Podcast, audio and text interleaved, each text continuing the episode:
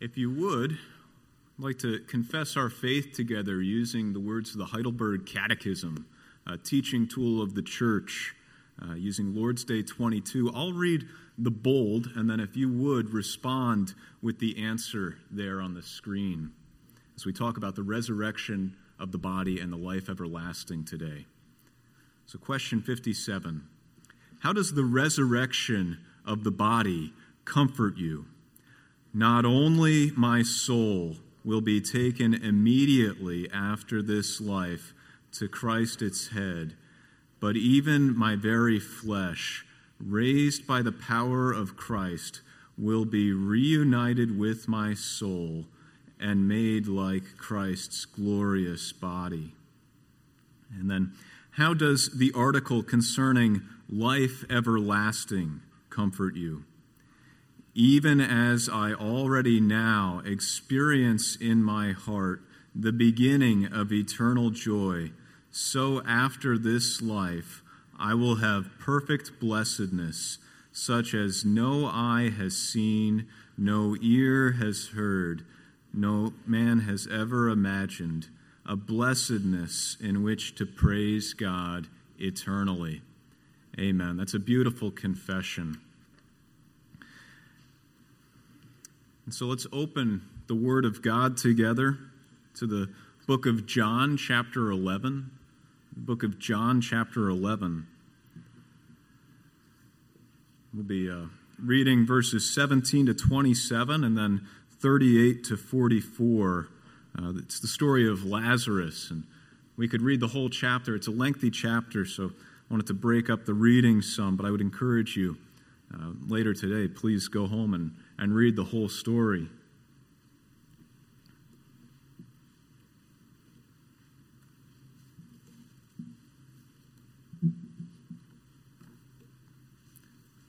There at John chapter 11, verse 17. Hear the word of the Lord as it is read for you. Now, when Jesus came, he found that Lazarus had already been in the tomb four days. Bethany was near Jerusalem, about two miles off, and many of the Jews had come to Martha and Mary to console them concerning their brother. So when Martha heard that Jesus was coming, she went and met him, but Mary remained seated in the house. Martha said to Jesus, Lord, if you had been here, my brother would not have died. But even now I know that whatever you ask from God, God will give you. Jesus said to her, Your brother will rise again. Martha said to him, I know that he will rise again in the resurrection of the last day. Jesus said to her, I am the resurrection and the life. Whoever believes in me, though he die, yet shall he live. And everyone who lives and believes in me shall never die. Do you believe this? She said to him, Yes, Lord. I believe that you are the Christ, the Son of God, who is coming into the world. And then skipping down to verse 38, as Jesus comes to the tomb. Then Jesus, deeply moved again, came to the tomb. It was a cave, and a stone lay against it, and Jesus said, Take away the stone. Martha, the sister of the dead man, said to him, Lord, by this time there will be an odor for he has been dead four days. Jesus said to her, Did I not tell you that if you believed, you would see the glory of God? So they took away the stone, and Jesus lifted up his eyes and said, Father, I thank you that you have heard me. I knew that you always hear me, but I said this on account of the people standing around, that they may believe that you sent me. When he said these things, he cried out with a loud voice, Lazarus, come out. The man who had died came out, his hands and feet bound with linen strips, and his face wrapped with a cloth. Jesus said to them, Unbind him and let him go. Amen. So far, the reading of God's word. Let's ask for him to add his blessing to it. Our Father, we thank you for the gift of your word. It is a perfect word. We thank you, Lord, that uh, you are with us. We pray, uh, Lord, that you would send your Holy Spirit now to, to bless this word to our hearts. Give us uh, open hearts to hear your word. And Lord, may we see Jesus Christ and Him crucified today, we pray. Amen. Well, congregation, earlier this summer, I started my week off in a graveyard, and perhaps some of you did as well. It was Memorial Day, and I was there in a small town in upstate New York, a little village you know, it looks like it hasn't changed since 1800. The whole town painted red, white, and blue, and the whole town shut down on Memorial Day. And we saw the VFW marching right through Main Street, right through Main Street. Then you had the Little League marching through Main Street. You had the firemen marching through Main Street, everyone marching through Main Street, and everyone ended up in the graveyard to decorate the graves of those who have fallen in defense of our nation. It's an interesting thing to see the living in the place of the dead. It's not the way it's supposed to be, but you know what? That's where we meet Jesus Christ this morning. We meet Jesus Christ in the graveyard here in the story of Lazarus. And if I could sum up the message for you today in a sentence, it would be this Jesus Christ is the resurrection and the life, even, even for those who have been in the grave for four days. Even for those who seem so far beyond our reach, because they are. Jesus Christ is the resurrection and the life. That is comfort for us as Christians in life and in death, for body and soul. And it's worth reflecting on. So, to begin with, I want to look at how Lazarus was not beyond the reach of Christ. And you know, the story of Lazarus, it's famous. It's a tremendous story, and John moves through the story very slowly. He brings in all kinds of little details to help emphasize the gravity of the situation. We can feel the emotions of the situation just dripping from the, the pages of Scripture right? It's like a slow motion shot in a movie. He's just emphasizing all these little things. When Christ and the disciples hear that Lazarus was sick, we can't help but think that Jesus is just going to ride in on a white horse and save the day like he always does. Jesus even says, you know, this illness does not lead to death. It's for the glory of God that the Son of God might be glorified through it. We've seen this a million times then. Guy gets sick, Jesus shows up and heals him. And this time it's Christ's own friend. I mean, of course Lazarus is going to be healed. Of course. We've seen this a million times. But you know what? Instead, this time it doesn't happen that way, does it? Instead, we read that Lazarus dies while Jesus is nowhere to be found. Nowhere to be found. Jesus and the disciples then decide to march to the funeral of their friend Lazarus. And Thomas says that it's likely going to be their funeral as well if the Jewish leaders have anything to say about it. And as readers, you know, we find ourselves just scratching our head thinking, you know, what is going on? What are they thinking? Why would you let your friend die if you could help him and then risk your life to go see his dead body? That's strange, isn't it? And you know what we do? We find ourselves questioning the wisdom of the Lord. And, brothers and sisters, when you or I are questioning the wisdom of the Lord, we need to question our questions, don't we? The Lord knows best. Go to Him in faith. Well, we read that Jesus showed up four days late. The body would have stunk by this point, you know, sitting in the heat. And I can't help but relating to Martha. I can't help but feel her pain as we hear her say, Lord, if you had been here, my brother wouldn't have died. And who here in this church has not prayed that prayer before? Who here has not prayed for a loved one, for a relative to be healed, to get better, and instead of healing them, they only get worse? They only get worse. They aren't healed and they die. Martha knows something of your pain. Martha knows something of that. But notice what Martha says in verse 22. The story doesn't stop there. Even now, I know whatever you ask from God, God will give you. Imagine her emotional state at this moment. You know, many of her friends had come into town to console her. Uh, Mary, her sister, is sitting inside, presumably sobbing. Had Martha been crying all morning, only to hear that Jesus was now there? What's going through her head? You know, we know that she wondered why Jesus hadn't come sooner. But now that Jesus was there, she's gotten up to go meet him. We have to wonder why go meet the man, right? She's been probably sitting Shiva, right? And she gets up from the house. She goes out. She walks out to meet Jesus. What's going through her mind? I wonder, did she think that Jesus could still raise her brother from the dead? Perhaps. You know, we read in other Gospels that Jesus raised others from the dead. But four days after the fact?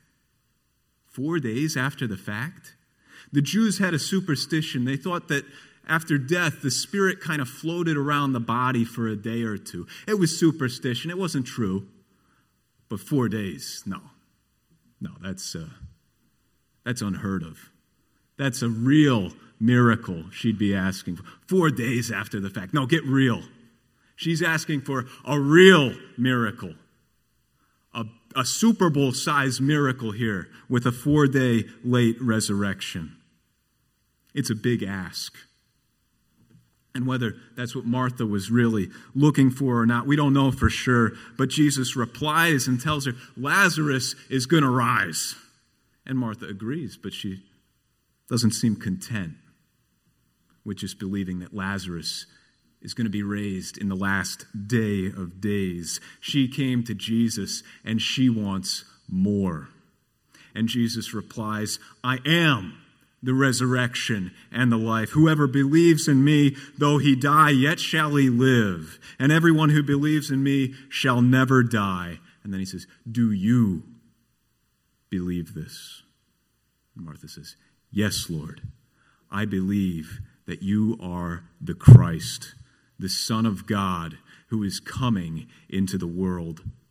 And with these words, we have Jesus making a divinity claim. He's saying, I am the resurrection and the life. Martha confesses, Yes, you are. You're the Son of God. You're equal with the Father. You are God in the flesh. While her brother's flesh is rotting in the tomb. Are these just going to prove to be the pious sounding words of church people? Is that all this is? Well, Jesus arrives at the tomb and sees the grave, and there's that well known verse many of us have memorized, right? Jesus wept. Jesus wept. Christ is not apathetic to our suffering. He wept. He cried over Lazarus. He knows what it is to suffer. He knows what it is to lose a friend. And he wept.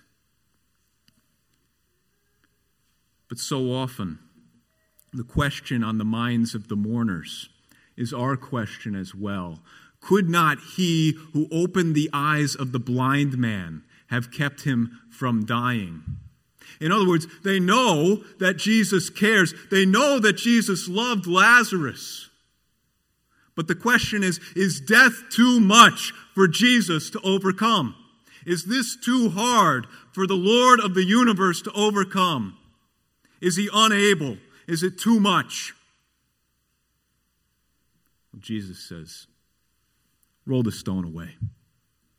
And Martha, moments ago, she was a pillar of the faith there. She confessed, You are the Son of God, the Christ coming into the world.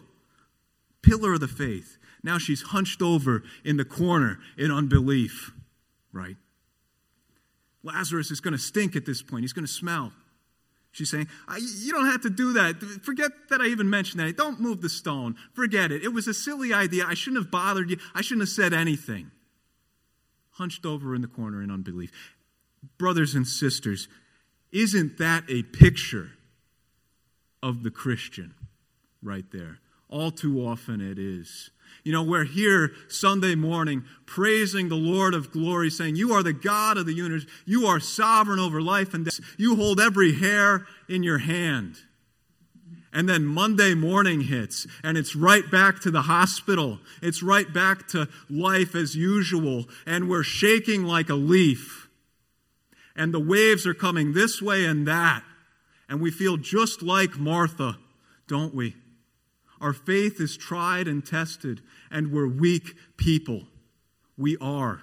We are. But I want to tell you that there's good news for weak people. There's good news for Martha, and there's good news for you and for me. And the good news is this Jesus Christ is the same yesterday, today, and always, even for a doubting Martha, even for you and me. And he says to take the stone away. And at his word,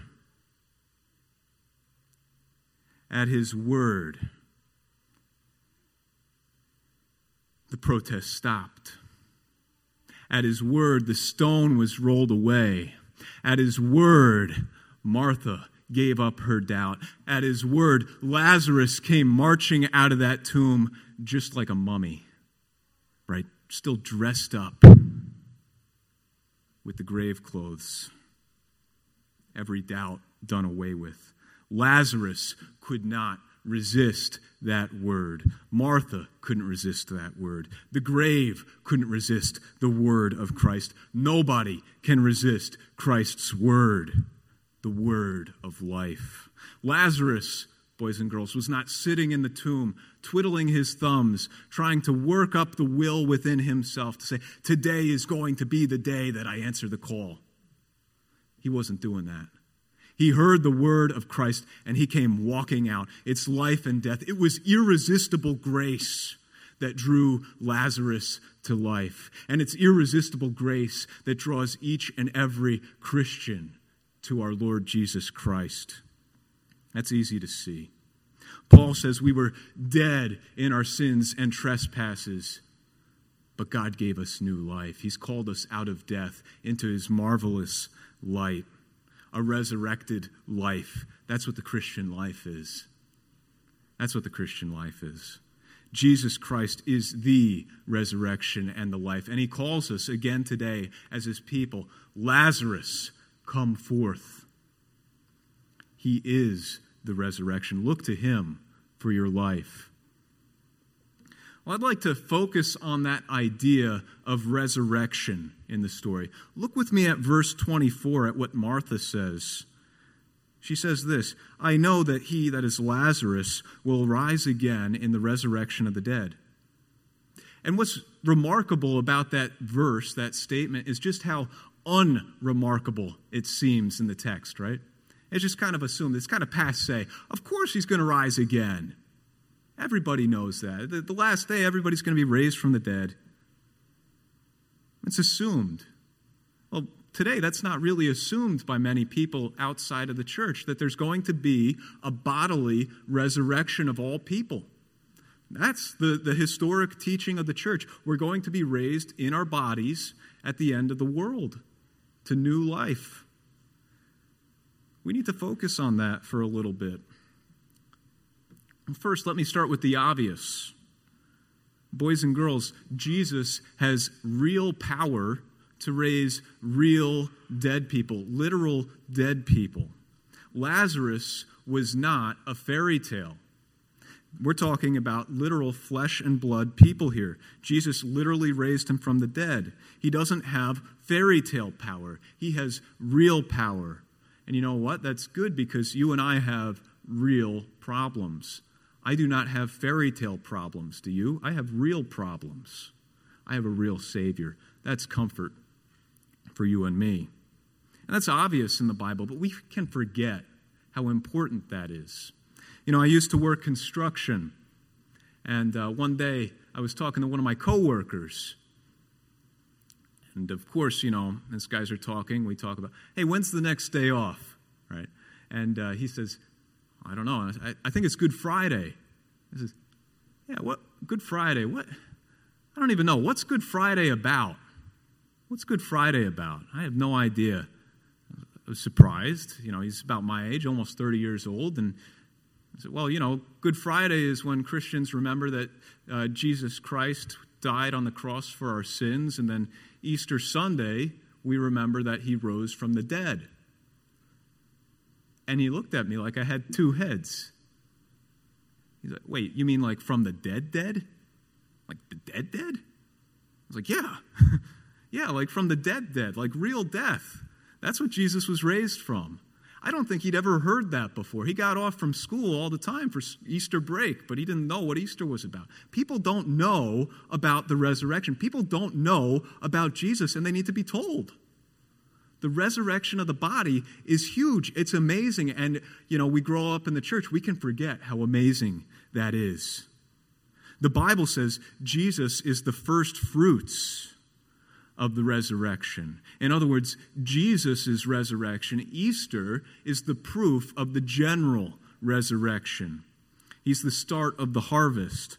The Apostle Paul says that without the resurrection of the body, you and I, as Christians, are fools. We're fools. He says we're the most pitiable people on the planet without the resurrection. But guess what?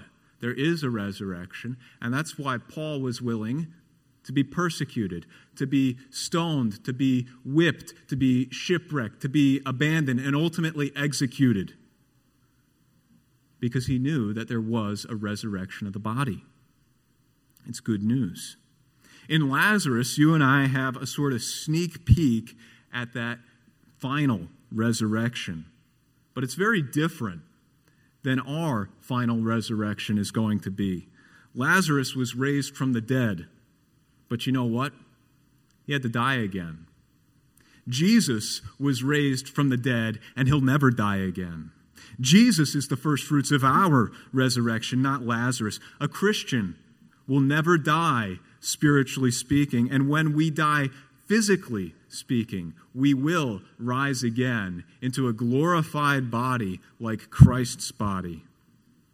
Instead of being resurrected into a perishable body, it'll be a glorified body because Christ is the first fruits of our resurrection, not Lazarus.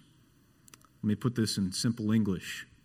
Our new bodies are going to have no more aches and pains, no more pimples, no more headaches, no more suffering, no more tiredness, no more heart attacks, no more cancer, no more dementia, no more Alzheimer's, no more death no more pain.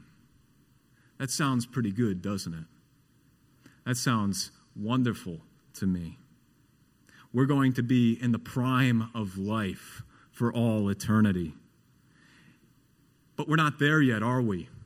And as we see our bodies age, we need to remember that simple little verse Jesus wept.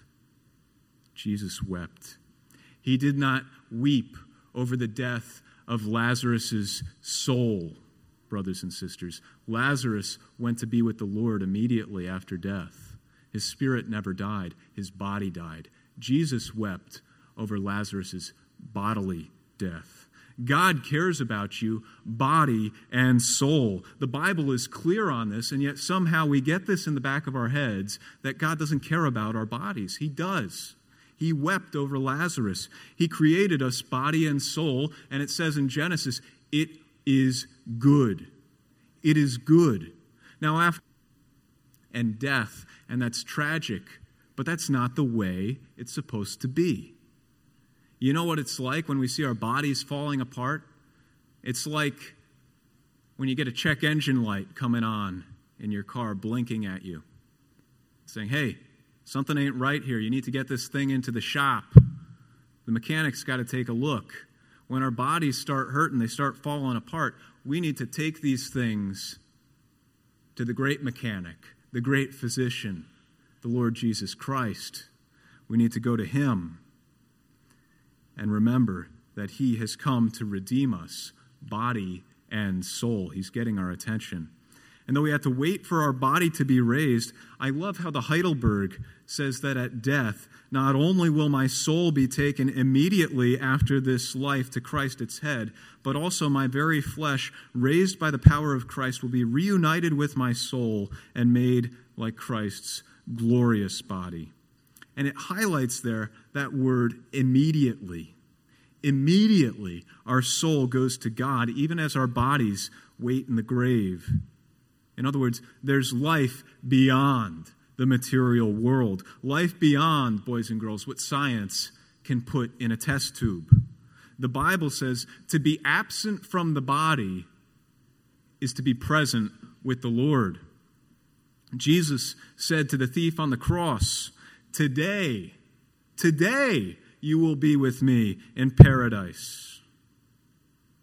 He said that to a wretched sinner on the cross next door two seconds ago, making fun of him. Today you will be with me in paradise. In other words, you don't have to wait three days.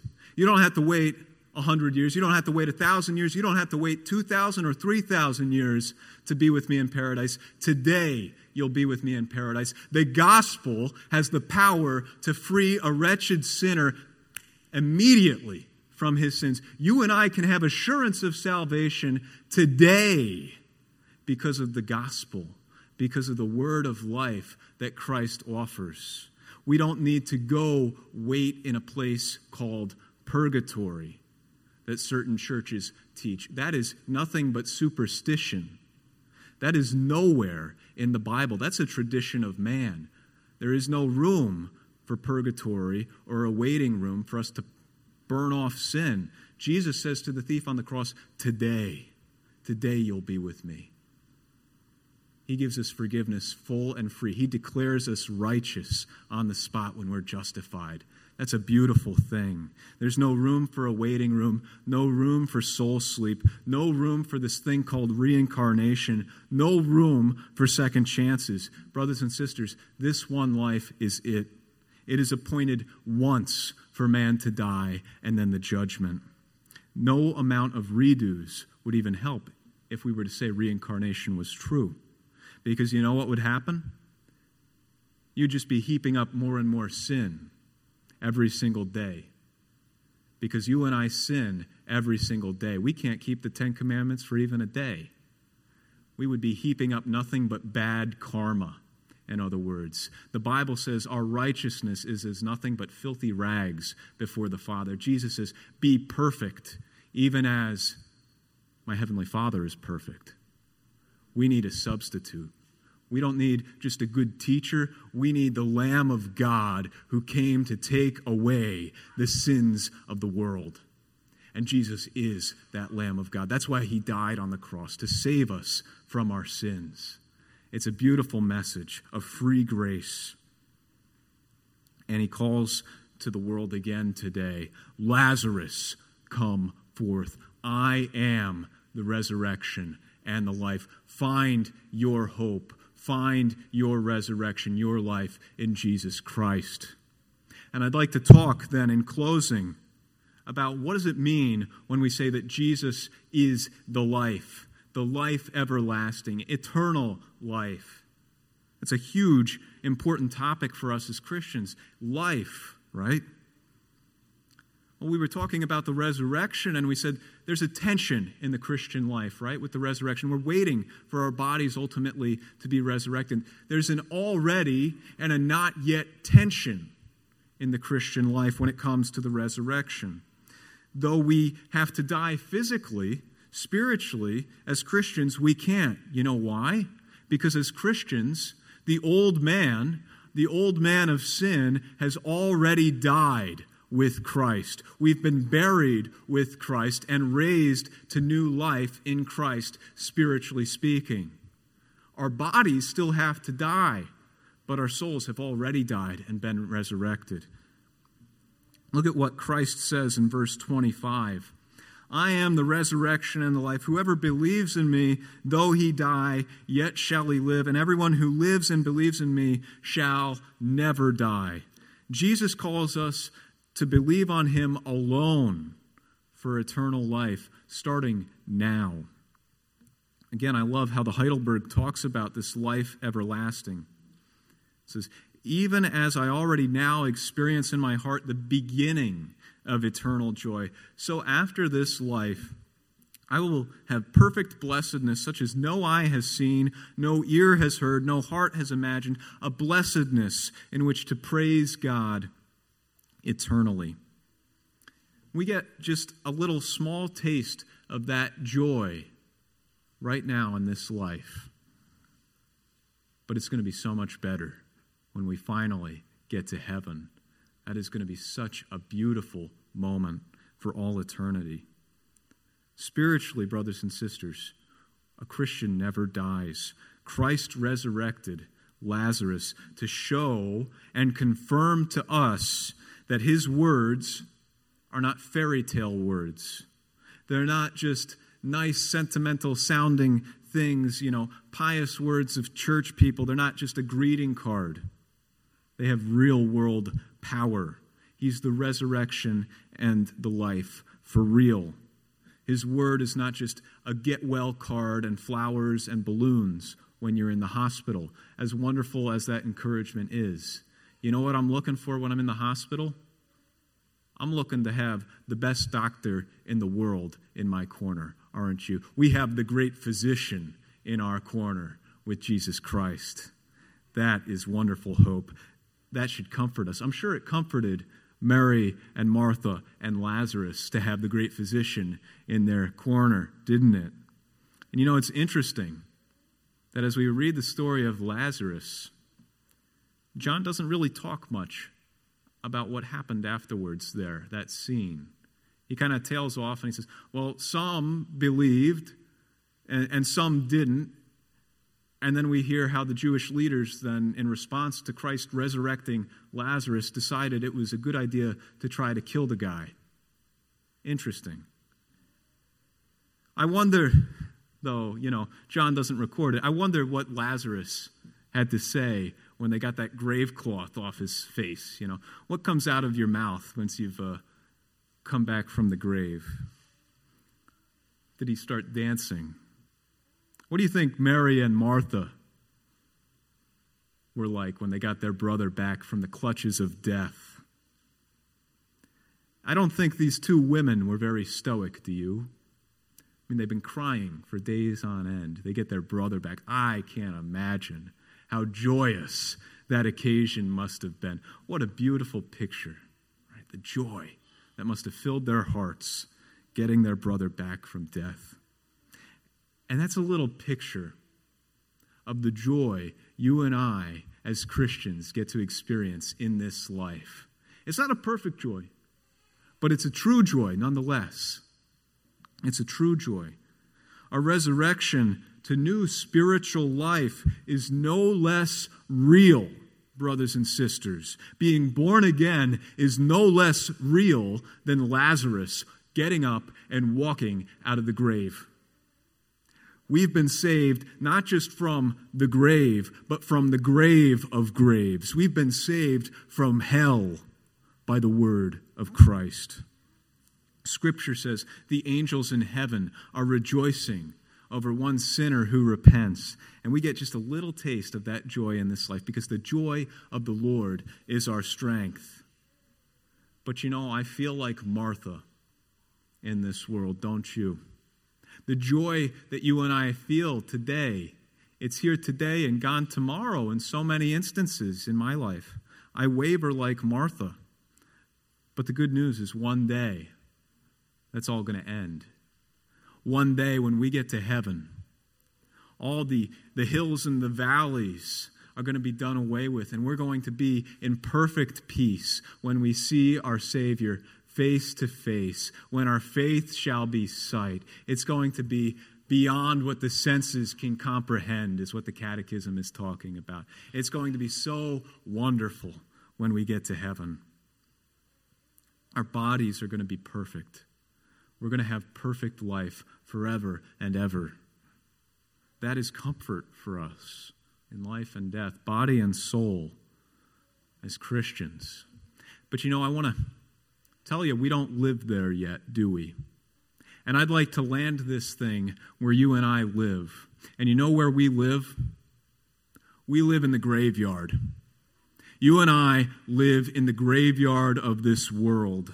And when I look at the world, I see a world that's depressed and dejected. I see a world that struggles with suicide and hatred, racism and bigotry. I see a world in which school shootings are happening more and more frequently. I see a world with gang violence. I see a world in which people just they're trying to numb the pain with anything they can get their hands on drugs, sex, alcohol, anything.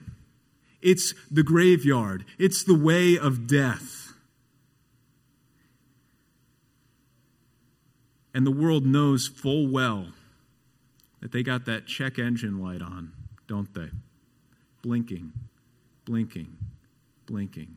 This is not the way it's supposed to be. Let me try numbing it with drugs. Let me try numbing it with a facelift. Let me try numbing it with a new spouse. Maybe that'll help. Blinking, blinking, blinking. And you know what's going on? They're not taking it to the Lord, they're getting a piece of duct tape and putting it right on that check engine light. Let me ignore. And the engine's going to blow. They're headed for certain death. The moment someone's born into this world, there's a coffin with their name on it.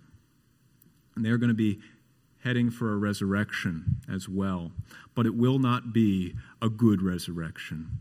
They're headed for the resurrection to death and to death and to death and to death. A resurrection of outer darkness where the flame will not flicker and the worm will never die, where there will be weeping and gnashing of teeth for all eternity. It will be awful, awful.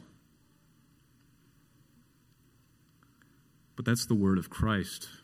Hell is real. But that's not the end of the story, is it? The world needs to hear the word of Christ. He comes to us again today and he says, I am the resurrection and the life. He who believes in me, though he die, yet shall he live. Beautiful words. Words that the graveyard of this world needs to hear. Go into the graveyard this week, keeping the word of life, the word of Christ, a free forgiveness for sinners on your lips. Well, perhaps you say, yeah, but you know, I'd go talk to my neighbors, except they've been in the grave for four days now. They're so far beyond the reach of Christ. They'll never believe. They'll never believe. It, sure, Lazarus, you know, he was in the grave for four days. My neighbor's been in the grave for 44 years. I want to tell you, Jesus Christ can reach even into the grave and save sinners go in the knowledge and the certainty that no one is beyond the reach of the gospel. No one, no matter where they've been, whatever sins they're involved in, there is no type of church person.